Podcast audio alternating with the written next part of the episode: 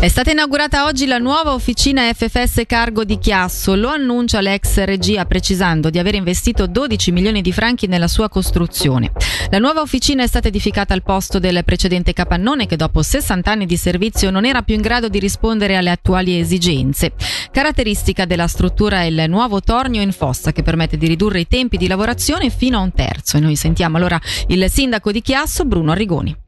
Ah, guardi, oggi è un bel segnale che riceviamo dall'FFS, quindi questa nuova officina per il cambio oh, delle ruote, delle locomotive dei vagoni, e vuol dire una nuova officina che porterà circa 25-30 po- nuovi posti di lavoro e dopo anni in cui c'era una, sempre una diminuzione di posti di lavoro, ricordiamo addirittura negli anni 80-90 eravamo a circa 2000 impieghi, siamo scesi attorno ai 350-400, ecco è, è, un nuovo segnale, un cambiamento, un trend che speriamo eh, sia positivo per la nostra regione. Due cuccioli di lupo di circa tre mesi sono stati avvistati nella zona tra il Monte Tamaro e il Monte Gradiccioli, lo comunica l'Ufficio della Caccia e della Pesca, che presuppone dunque la presenza di un nuovo branco. Sensori più precisi per semafori in grado di smaltire meglio le code verranno attivati lunedì lungo la 24 Stabio Gaggiolo con l'obiettivo di fluidificare di più il traffico, soprattutto nelle ore di punta.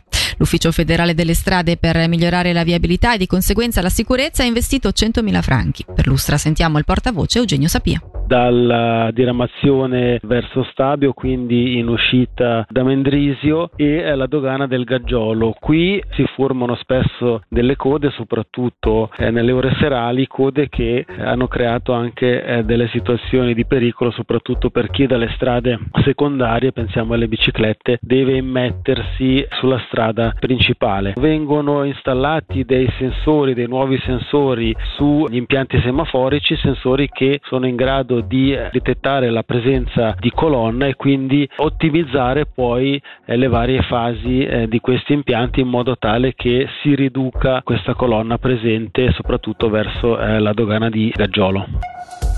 E sale infine l'attesa per il derby numero 251 della storia in programma stasera alla Gottardo Arena alle 19.45. In Leventina il bilancio è in perfetto equilibrio. Ambri e Lugano hanno vinto 58 volte a testa. A rompere l'armonia potrebbe però essere la forza di una, di una difesa o di un attacco da una parte e dall'altra.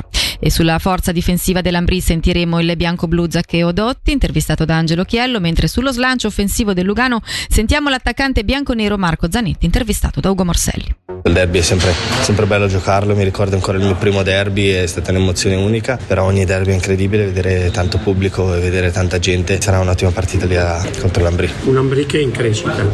Sì, però sappiamo, abbiamo visto comunque i video, sappiamo il nostro schema, sappiamo come possiamo giocare, come possiamo attaccare meglio loro e ce la possiamo fare, dobbiamo farci. Chiaro che quello è, è, un punto di forza su cui possiamo lavorare e che possiamo sfruttare. Io credo che la difesa, ma il gioco difensivo che coinvolge tutti i cinque giocatori e soprattutto anche il portiere sia la chiave e, e, lo deve essere anche per il derby. Hai un attaccante in particolare nel mirino del Lugano, per esempio c'è Daniel Carr che quando c'è il power play o Turkauf sono veramente pericolosi. Sì, hai nominato sicuramente due giocatori che bisogna tenere d'occhio e avere magari un occhio di riguardo in più quando sono sul ghiaccio, però il Lugano ha molte, molte frecce al proprio arco, quindi bisogna stare attenti eh, sulle, su tutte e quattro le linee.